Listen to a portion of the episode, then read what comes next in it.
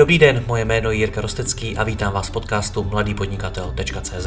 Od roku 2015 vám každý týden přináším nové rozhovory o podnikání, osobním rozvoji a marketingu.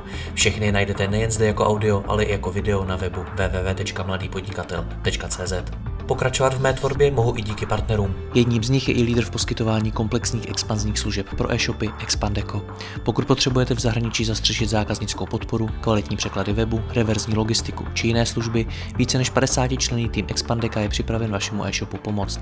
Více se dozvíte na www.expandeco.com.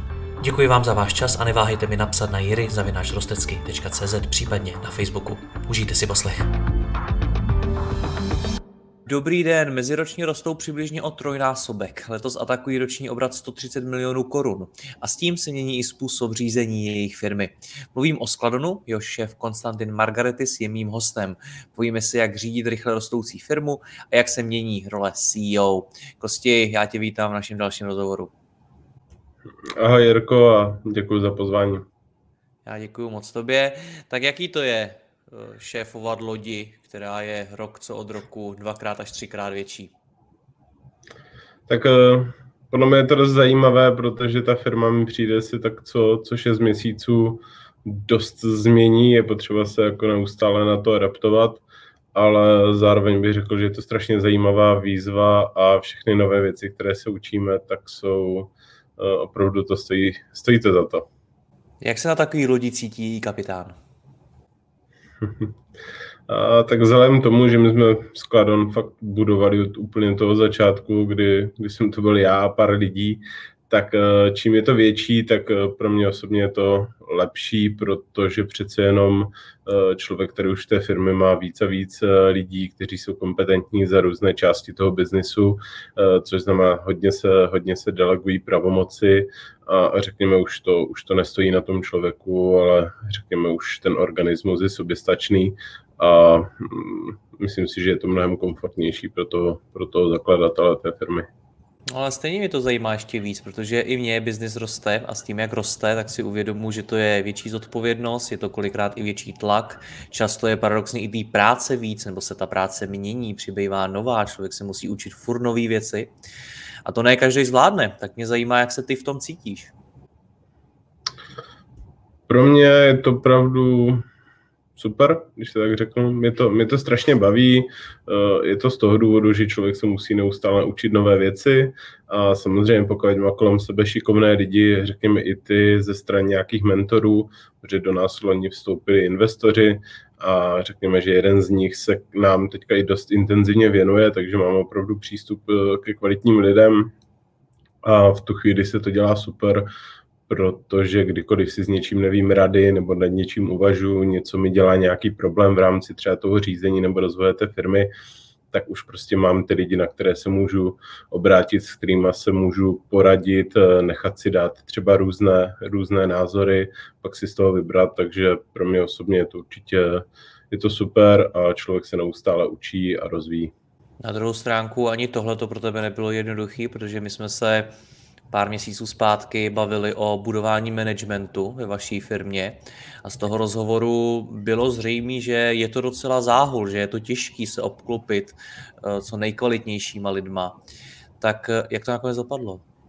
Jak na tom dneska jste? Tak my jsme měli, nakonec to dopadlo dobře, byť eh, jsme se jí bavili tehdy, tak ten první výběr třeba toho manažera nebyl, nebyl správný, tam si to nesedlo ale, ale na podruhé už se to povedlo a za mě zase to byl naprosto klíčový milník té firmy.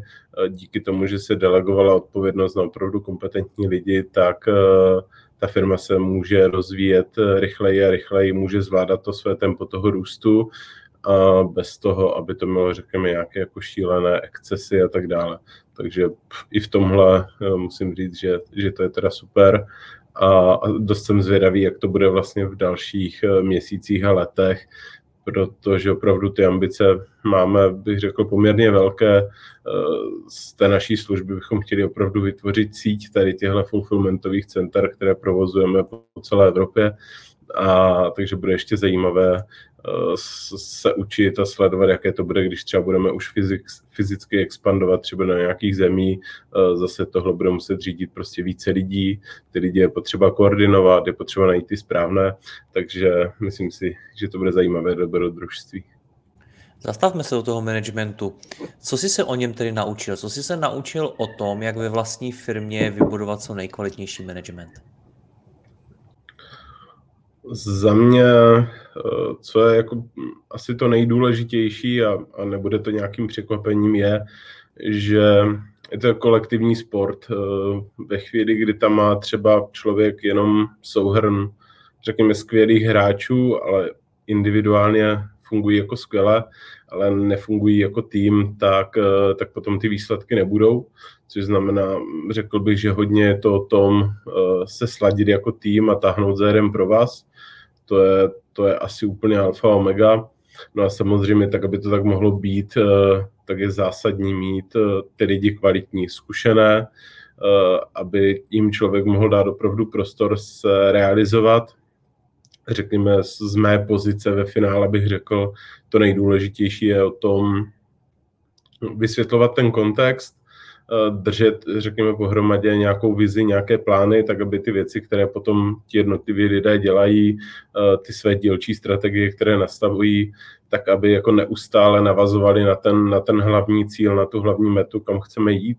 Takže já bych řekl, že potom uh, ta role toho, toho šéfa je hodně o tom vysvětlovat ten kontext a hlídat, že ty věci jako nejdou do, že si nějak nerozcházejí.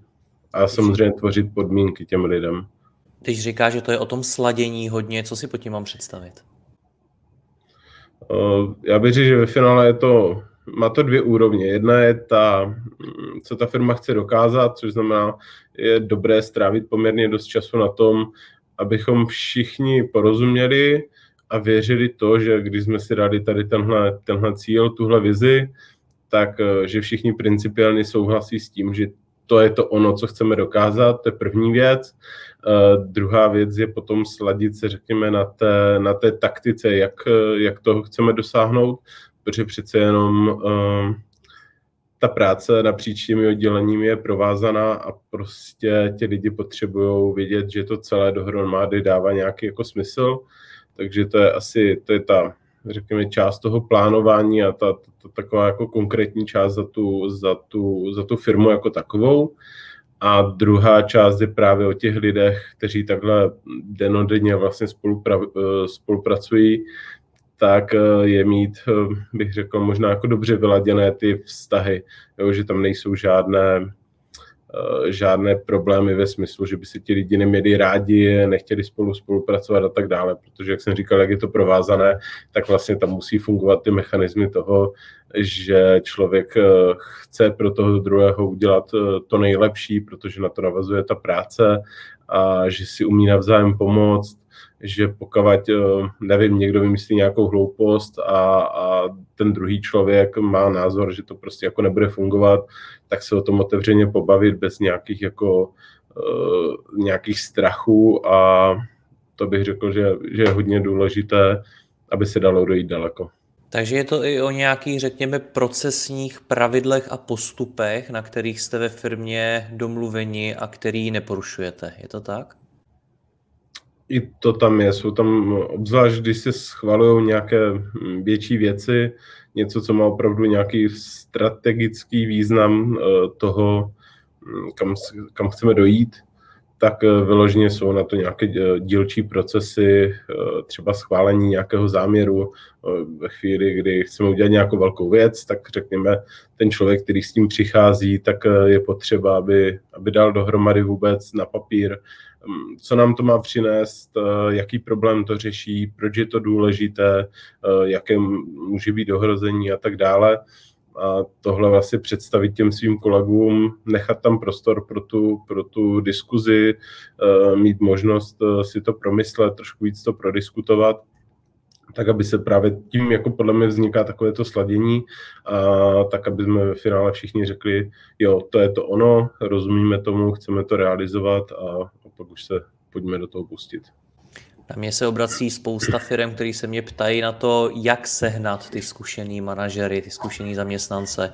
Tak co se nakonec ukázalo jako ta nejlepší cesta u vás? Já si myslím, že to bude eh, hodně rozdílné v tom, na jakou pozici toho člověka hledám. Teď myslím, co se týče odbornosti, jestli to bude logistika, jestli to budou finance, eh, nebo jestli to bude třeba obchod. Ty kanály, kde se ti lidé dají najít, fakt je to celé spektrum. Někde může zafungovat inzerce na běžných eh, náborových kanálech, někde zase může fungovat takové to mm, doporučení, někdo zná někoho šikovného, člověk se s někým někde potká, dají se do řeči, najednou jde vidět, že funguje nějaká chemie. Zároveň s tím ale ještě nemáme zkušenost eh, poptat třeba nějakou agenturu, která se vyloženě specializuje na to, že hledá tady tyhle talentované manažery. Eh, taky si myslím, že to může být velká přidaná hodnota. Takže to spektrum je opravdu různorodé a e, potom vždycky záleží, každý člověk je nějakým způsobem individuum, což znamená, je dobré si dát dostatek času na to se, se poznat, e, trošku si jako o tom popovídat a ve směs bych řekl, že to nejdůležitější je, aby obě dvě ty strany měly pocit, že, že to bude fungovat ve smyslu nějaké chemie a té chuti, chuti spolupracovat. Moje taková oblíbená otázka, když za mnou někdo přijde a právě se mě ptá na to, jak přilákat ty zkušený zaměstnance na ty C-level pozice ve firmě, tak moje oblíbená otázka je, a proč by pro vás vůbec měli chtít pracovat? Protože takový lidi můžou jít pracovat do mnoha jiných firm, z nich hmm. některý možná jim nabídnou i mnohem víc peněz než vy. Tak eh, proč by měl chtít někdo na takovouhle pozici jít pracovat do skladonu? Já si myslím, že hodně to souvisí s, s fází té firmy.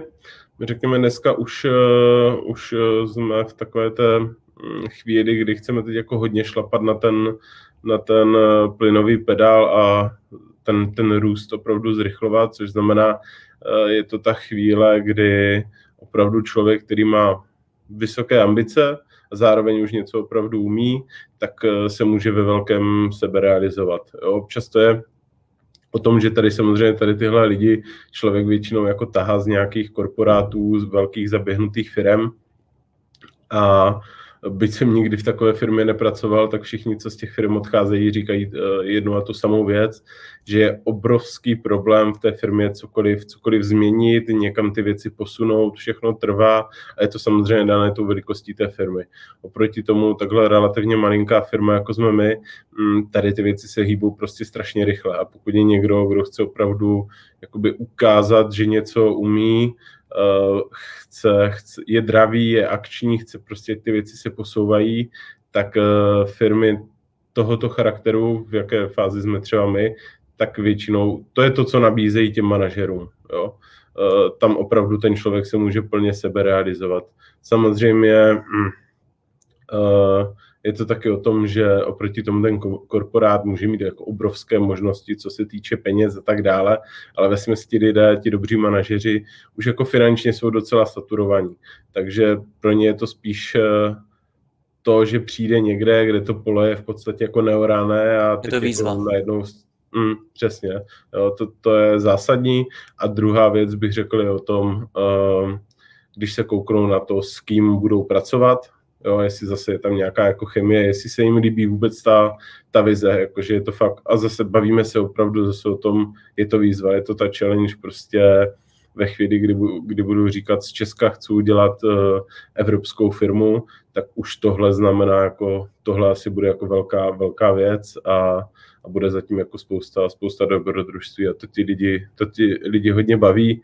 A pak bych řekl, že se hodně koukají na to, jaké budou mít kompetence ve smyslu, eh, jestli jim do toho bude neustále někdo jako kecat, anebo jestli budou mít dost volnou ruku ve výběru svých lidí, ve strategii, v taktice, kterou potom budou realizovat. Eh, na to si jako taky, eh, to je zase další nějaký benefit, které, který jako ta mladá firma může nabídnout. Jak se tohle všechno řídí? Já připomenu, vy jste uh, přibližně před rokem měli 45 milionů ročně obrat, letos atakujete 130 milionů, což je opravdu poměrně velký růst. Tak jak se v tohleto všechnom ty lidi a ty projekty řídí? Já vím, že vy jste i zaváděli nějaký nový projektový řízení. Je to tak, no, jako já bych řekl, že v tom, když ta firma roste, tak eh, krom toho, že rostou tržby a tak dále, to nejdůležitější je, že na tu palubu neustále přibývají noví lidé mm, do těch jednotlivých oddělení a vlastně to o té koordinaci. Obecně to řízení té firmy, já to mám tak jako rozdělené, nebo mm, koukám na to tak, že jsou asi dvě jako části. Jedna je taková to provozní řízení, eh, eh, neustále jako posouvání, kontrolování, že věci fungují a tak dále to bych řekl, že je o nějakém delegování té své moci na kompetentní lidi, to znamená, to je přesně ten důvod, proč se zakládá ten, ten top management a existují ta oddělení a ta, ta moc se deleguje. To je jedna část. A pak je, řekl bych, každá firma potřebuje řešit uh, rozvoj, inovace, někam se posouvat, zlepšovat svůj produkt, zlepšovat procesy. A čím ta firma je větší, tak samozřejmě ve chvíli, mm, kdy, kdy potřebuji zavádět něco nového, něco rozvinout, tak eh, ten způsob, jak to udělám, tak je potřeba trošičku změnit. Já dám takový příklad, já si pamatuju kdysi, když jsme začínali, tak eh, když jsme zaváděli třeba nového dopravce, tak to bylo fakt o tom, že jsme si řekli, hele jo, tak chceme, podepsali jsme smlouvu, eh, za pár dní jsme nastavili pár věcí a, a mohli jsme veselé fungovat. Dneska, když eh, se na té jedné práci podílí opravdu spousta lidí, tak už je, to, už je potřeba změnit ten způsob toho řízení. Jo, protože ve chvíli, kdy budu chtít třeba zavést toho nového dopravce, tak to ale znamená, že na marketingu se musí zapracovat eh, materiály, obchodníci potřebují tyhle věci dostat do ceníků, domluvit se o tom, jak se to bude nabízet, finance na to musí připravit, eh, ceníky, proces vůbec jako fakturace, zavést to všechno do systému, logistika musí udělat své, své nějaké mm, věci k tomu určené, jo, kudma, kudma se budou expirovat třeba zásilky a tak dále. E, na zákaznické péči je potřeba doladit procesy, na nějakou jako zpětnou logistiku, reklamace a tak dále. Je to opravdu, opravdu hodně a ten, ten nástroj, který se většinou na to zavádí, tak samozřejmě uh, se začne řešit projektové řízení. A ve směs, protože projektovém řízení asi slyšel dneska už každý. Eh, každý chodí s tím, že má na sobě x projektů a, a někam to jako posouvá a tak dále. Takže není to asi nic jakoby převratného. My jsme ale ve chvíli, nebo takhle, my jsme minulý rok už nějaké, řekněme, projekty uh, zkoušeli rozjet, ale mělo to ty klasické bolesti, které většinou jako se ukazují a podle mě se ukazují ve chvíli, kdy se to projektové řízení jako špatně, špatně do té firmy zavede. Jo, protože Jaké projektové řízení... Mm-hmm. Většinou je to to, že mám nějaký časový harmonogram, kdy to chci zrealizovat, ten projekt nakonec se třeba dvoj, trojnásobně natáhne, nebo se vůbec uh, nedokončí, před, um, překročí svůj rozpočet, ten výsledek nesplní to očekávání a tak dále. A, takže se to, zjednodušeně se to celé tak nějak jako rozbije. A my jsme si teda řekli, že, že to nechceme dělat takhle, takhle amatérsky, protože ve finále potom to každou frustruje, firma se neposouvá a, a to není to, co chceme. A stojí to také Takže, asi dost peněz, že jo, logicky. Ano, jenže nevýhoda u toho je, že se špatně jako dopočítávají. Jo, ve chvíli, kdy já nevím, ty uděláš nějakou chybu tady pro zákazníka, eh, vznikne z toho škoda 200 tisíc a ty musíš dát třeba slevu na fakturu nebo něco takového, tak to jako pocítíš a každý si řekne, je, co jsme to udělali, tohle je fakt průšvih. No jenže když zkazíš eh, ten proces zavedení toho projektového řízení, tak nikdy jako nevidíš finální účet, že si někde spozdil eh, projekt o půl roku a tebe to stálo 400 tisíc nebo milion korun. Jo, není to prostě v tom, v tom PNL, to neuvidíš tak jasně. A to je ten důvod, proč, eh, řekněme, na to firmy trošičku, bych řekl, jako kašlou nebo nedají ten důraz. Ale samozřejmě prostě, co si budem, ty náklady tam jsou, jenom nejsou tak vidět. A takže my jsme si řekli, my jsme to tehdy řešili, to bylo, myslím, jaro tohoto roku, že už je potřeba k tomu opravdu začít přistupovat projektově na některé věci, na které se to hodí, a hlavně ty, ty velké rozvojové. Takže já jsem si tehdy k tomu jako nastudoval nějakou, nějakou teorii a tak dále a pak jsme to hodně konzultovali s investory a ti samozřejmě mají velké zkušenosti s tím, když to kdysi ve firmách jako zaváděli a řídili, takže opravdu jsme šli jako od podlahy s tím, že jsme si zase do organizační struktury, kterou máme uh, zkreslenou, tak jsme si vyloženě přidali to oddělení toho projektového řízení uh, do toho, do toho obrázku jsme si jako vlastně zakreslili, jaký lidé v tom, v, tom, eh, v tom projektovém oddělení by měli mít a jak to navazuje na systém řízení té firmy. Jo? Protože většinou v takové běžně řízené jako lineové struktuře je to tak, že uh, mám, jakoby nějaká, mám nějaká oddělení, většinou je tam nějaký šéf toho oddělení a pod ním jsou ti lidé, kteří jako fyzicky vlastně dělají tu práci. No a Maticově se to projektové řízení vlastně dá tak, že úplně jakoby vlevo té organizační struktury, postavím to oddělení a pod ním jsou právě ti projektoví manažeři, kteří potom ty projekty realizují. A tam se vždycky stane to, že eh, členové těch projektových týmů v podstatě svým způsobem mají dva, dva nadřízené. Jeden je ten šéf toho oddělení, tomu se jako spovídají, řekněme, za ty běžné provozní věci. No ale pak samozřejmě, když se otevře projekt, tak ten má na starost projektový manažer a v rámci, v rámci toho je on tím šéfem. Jo? Najednou prostě ta vyšší šarže je právě ten projektový manažer. Takže začali jsme tímhle, abychom si uvědomili, co to strukturálně pro tu firmu znamená, je tam hned první, a na tom obrázku to je strašně hezky vidět, právě, že ten člověk v tu chvíli má jako dva šéfy, tak tam je to největší nebezpečí toho, eh, že pokud eh, se nebudou dobře řídit kapacity, tak eh, najednou jeden z těch šéfů může mít problém. Buď se pozdrží projekt, anebo v té operativě něco nefunguje. Takže ono na tom obrázku to je hezky vidět a vlastně mm, jsou potom na to nějaké další náležitosti, kterými se jako kryje to, že, že pro obě dvě ty věci ten člověk bude mít dostatek kapacity a tak dále. Takže takhle jsme si to jako zkreslili. No a pak jsme se hodně bavili o tom, co je, řekněme, taková ta podmínka toho, abychom to zavedli, zavedli správně. A rovnou jsme se shodli na tom, že se zavedením toho projektového řízení nám pomůže externí konzultant, protože tam je výhoda, že on není zatížený takovým tím už uh, postojem, jak ty věci v té firmě běžně fungují. Jo, ve chvíli, kdybych si tam dal nějaký balast uh, věcí, které už jsme dneska třeba projektově trošičku dělali, ale nebylo to jako úplně jako share, tak je nebezpečí toho, že ty věci tam prostě zůstanou.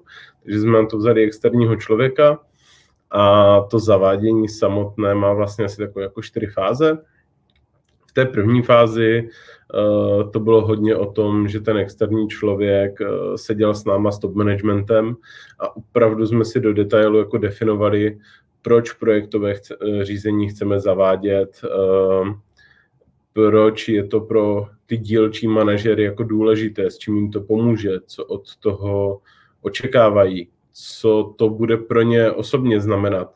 Jo, protože zrovna jak jsem bavil se třeba o těch kapacitách, že se budou muset naučit při plánování vlastně vy, vychystat dostatek kapacit, řekněme, na ty projekty v tom svém oddělení a tak dále. Prostě první fáze byla o tom, aby ten top management jako, jako jeden člověk byl schopen říct, ano, projektové řízení chceme, stojíme za ním, podporujeme ho a uděláme maximum pro to, aby se to udělalo dobře. Ono se to potom válí níže na ty lidi a, a prostě to pomáhá, takže to byl úplně nějaký jako první, první krok. Potom jsme se tak jako diskuzí dostali k tomu, kdo si myslíme, že jsou ti lidé, kteří se na projektovém řízení budou u nás uh, podílet. A teď je jedno v jaké roli, jo? protože to projektové řízení má nějakých, uh, nějakých pět, šest uh, rolí, ve které tam jako ti, ti lidé mohou plnit. A, takže jsme, jako řekněme, nanominovali ten tým napříč celou tom, tou firmou.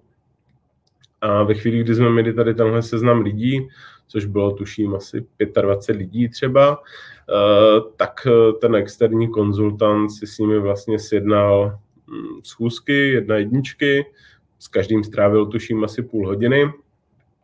A tam ten cíl byl zase zjistit, jaké je, jaká je úroveň toho povědomí o tom projektovém řízení. Jo, tak jak každý pracoval v různých firmách, o projektovém řízení se hodně mluví, tak eh, každý některé věci může chápat trošičku jinak. Eh, někdo se s něčím setkal, někdo se s něčím nesetkal a tak dále.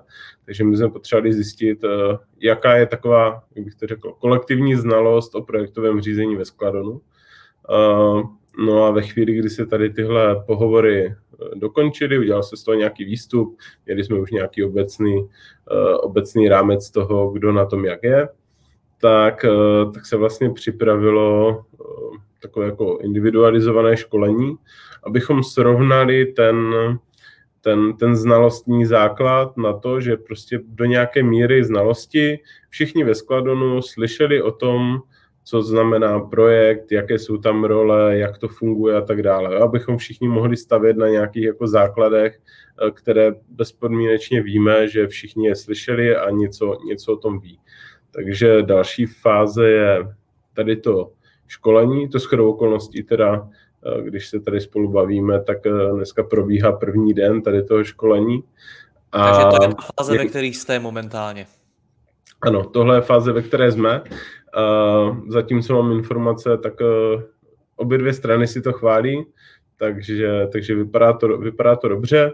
No a ve chvíli, kdy tady toto školení dokončíme, tak samozřejmě jako teď jako začne ta, ta praxe. Takže my teďka ještě v mezidobí nabíráme vlastně prvního projektového manažera. To je taky vlastně ve fázi, kdy dneska se jako rozhoduju o tom, koho, koho přijmu. A řekněme asi za zhruba za měsíc už chceme spustit první, první projekty a vlastně řekněme to, co jsme si dneska teda v té teorii nachystali, připravili jsme si nějakou metodiku, jak to ve Skladonu budeme dělat, eh, vzniknou ještě takové nějaké podporujeme materiály pro ty lidi, protože něk- s některými věcmi se člověk nesetká tak často, tak ať má nějakou jako příručku, kam se koukne a, a řekne si, jo, to bylo vlastně, to bylo vlastně takhle. A na poslední kvartál roku nás čeká pustit eh, první dva, tři projekty řekl bych spíš menšího charakteru, abychom si tu metodiku a tu teorii, kterou jsme si tady teďka jakoby naškolili a, a, a vymysleli k našim potřebám, tak abychom si ji otestovali v praxi abychom si dokázali na těch prvních projektech dát tu zpětnou vazbu, co nám funguje, co nefunguje, kde jsme to třeba pokazili, kde jsme se nepochopili, takže... Eh, takže to vypadá, jak ti tak poslouchám, že to je práce na půl roku až rok to tak? No, já si, já, je to tak. Já si myslím, že po roce je to, to bude jako v tu chvíli seriózně zavedeno ve firmě, uh, už s několika uzavřenými projekty a bude to nástroj, o který se uh, bude dát opřít. Je to, je to tak. No. Tak to já si potom mm, později o tom rád povídám, jaký s tím máte zkušenosti s odstupem času a jak to nakonec dopadlo. Nicméně teda ty začátky. Ty jsi říkal, že jsi začal tím, že jsi si nastudoval nějakou teorii. Tak eh, co by si doporučil našim posluchačům? Čím mají začít? Když tu byly knížky, články, cokoliv, ať se tím nemusí prodírat úplně od začátku sami. Ha, popravdě jsem, jsem googlil a šlo mi o to hlavně řekněme, mm, pochopit takové ty základní principy. To byla jedna věc.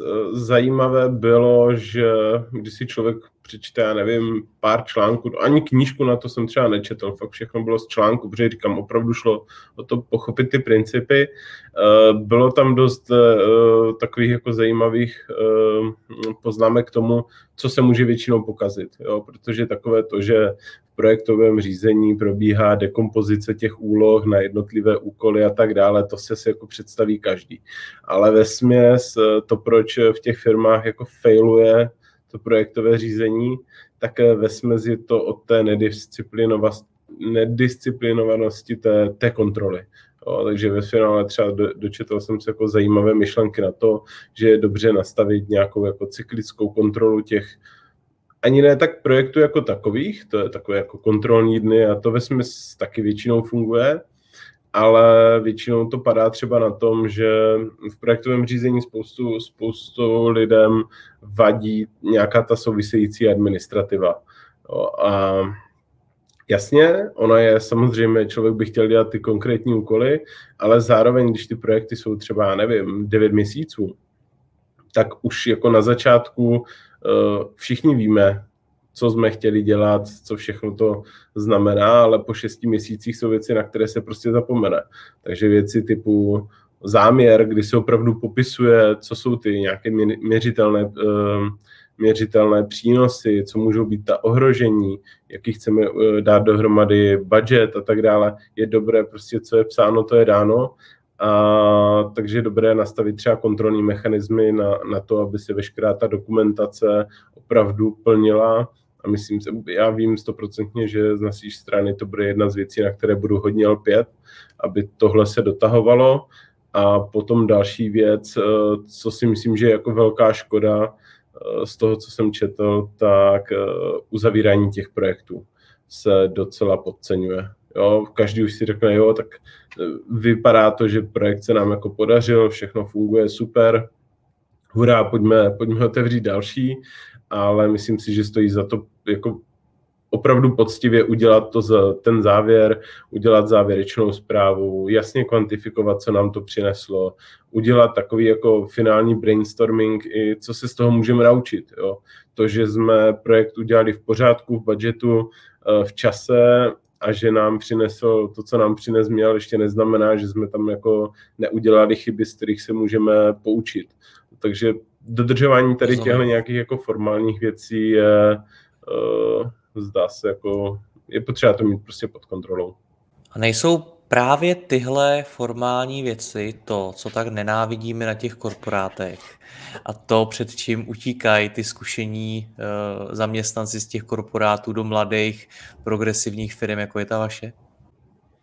Mm, do určité míry. Uh, já vím, že když třeba nám nastoupil seniorní manažer na logistiku, ten, ten dobrý, tak uh, jakoby byl nadšený z toho, jakou má volnost, ale byl absolutně frustrovaný z toho, že řekněme, ten, ty principy toho projektového řízení tady chybí. Jo, protože ve chvíli, kdy eh, je to o tom, jak se to nastaví. Neznamená to, že když budu dělat projekt, tak potřebuju k němu jako 60 různých papírů, analýz a tak dále, pokud chci udělat nějakou relativně, je to relativně jako malý projekt, tak nebudu zbytečně nesmyslně dělat jako 60 věcí. Uh, udělám jich třeba 6. Jo, zase i v té metodice nám k tomu vzniká nějaká kategorizace projektů, na které jsme se zhodnuli, uh, i nějaké požadované dokumenty a jejich rozsah a tak dále. Takže hří, pokud chci věci řídit, tak je potřeba to dělat nějak systematicky a to projektové řízení o tom je. Ale nesmím to přehnat a ty korporáty to možná ze strachu o kontrolu, protože prostě koordinují velkou spoustu lidí, tak, eh, tak to jsou kontrolu a byrokracii prostě přeženou. Hmm. Velkou roli u vás hrál ten externí konzultant. Jak se na to, to schání externí konzultanti v Česku?